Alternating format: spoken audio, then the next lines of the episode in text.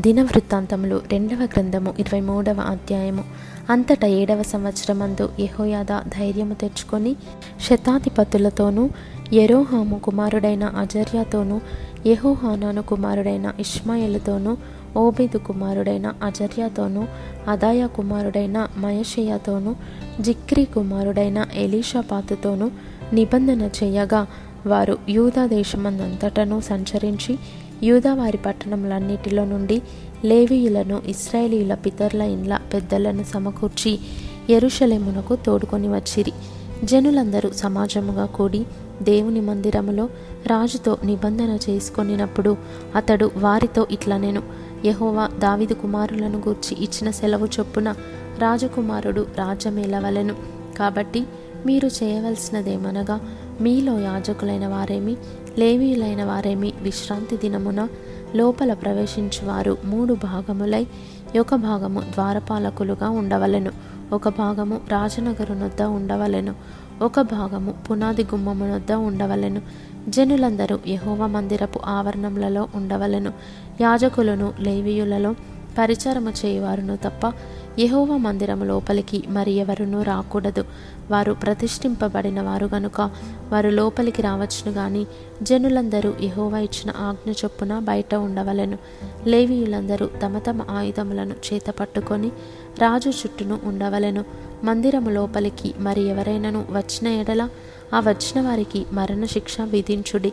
రాజు లోపలికి వచ్చినప్పుడేమి బయటికి వెళ్ళినప్పుడేమి మీరు అతనితో కూడా ఉండవలెను.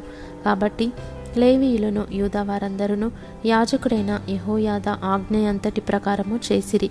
యాజకుడైన యహోయాద వంతుల వారికి సెలవీయలేదు గనుక ప్రతివాడు విశ్రాంతి దినమున బయటికి వెళ్ళవలసిన తన వారిని ఆ దినమున లోపలికి రావాల్సిన తన వారిని తీసుకొని వచ్చెను మరియు యాజకుడైన యహోయాద దేవుని మందిరమందు రాజైన దావీదు ఉంచిన బల్లెములను కేడెములను డాళ్ళను శతాధిపతులకు అప్పగించెను.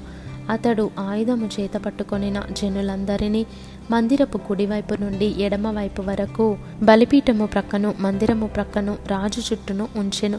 అప్పుడు వారు రాజకుమారుని బయటికి తోడుకొని వచ్చి అతని మీద కిరీటముంచి ధర్మశాస్త్ర గ్రంథమును అతని చేతికిచ్చి అతనికి పట్టాభిషేకము చేసిరి.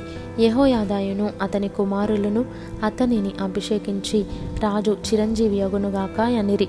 పరుగులెత్తుచు రాజును కొనియాడుచు ఉన్న జనులు చేయొద్వని అతల్యా విని యహోవా మందిరమందున జనుల యొద్దకు వచ్చి ప్రవేశ స్థలము దగ్గరనున్న అతనికి ఏర్పాటైన స్తంభమునొద్ద రాజు నిలువబడి ఉండుటయు అధిపతులను బూరలు ఊదువారును రాజునొద్ద నుండుటయు దేశపు జనులందరూ సంతోషించుచు బూరలతో నాదములు చేయుచుండుటయు గాయకులను వాద్యములతో స్థుతిపాటలు పాడుచుండుటయు చూచి వస్త్రములు చింపుకొని ద్రోహము ద్రోహమని అరచెను. అప్పుడు యాజకుడైన యహోయాద యహోవ మందిరములో ఆమెను చంపవలదు. ఆమెను పంక్తుల అవతలకు తీసుకొని వెళ్ళి ఆమె పక్షము పూను వారిని కత్తి చేత చంపుడని సైన్యము మీదనున్న శతాధిపతులకు ఆజ్ఞ ఇచ్చెను. కాబట్టి వారు ఆమెకు దారి ఇచ్చి రాజనగరు నొద్దనున్న గుర్రపు గుమ్మం యొక్క ప్రవేశ స్థలమునకు ఆమె వచ్చినప్పుడు వారు ఆమెను అక్కడ చంపివేసిరి.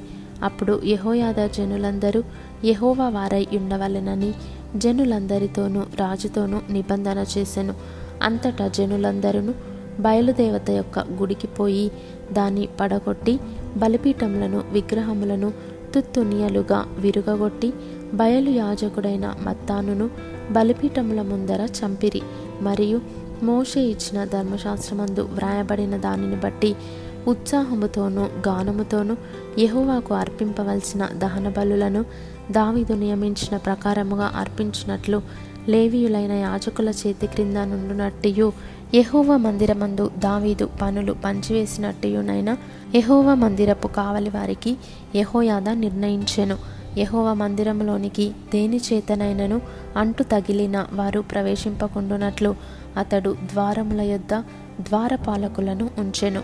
మరియు అతడు శతాధిపతులను ప్రధానులను జనుల అధికారులను దేశపు జనులనందరినీ వెంటబెట్టుకొని యహోవ మందిరములో నుండి రాజును తోడుకొని వచ్చెను. వారు ఎత్తైన ద్వారము గుండా రాజనగరు చొచ్చి రాజసింహాసనము మీద రాజును ఆసీనుని చేయగా దేశ జనులందరూ సంతోషించిరి. వారు అతల్యాను చంపిన తరువాత పట్టణము నెమ్మదిగా ఉండెను.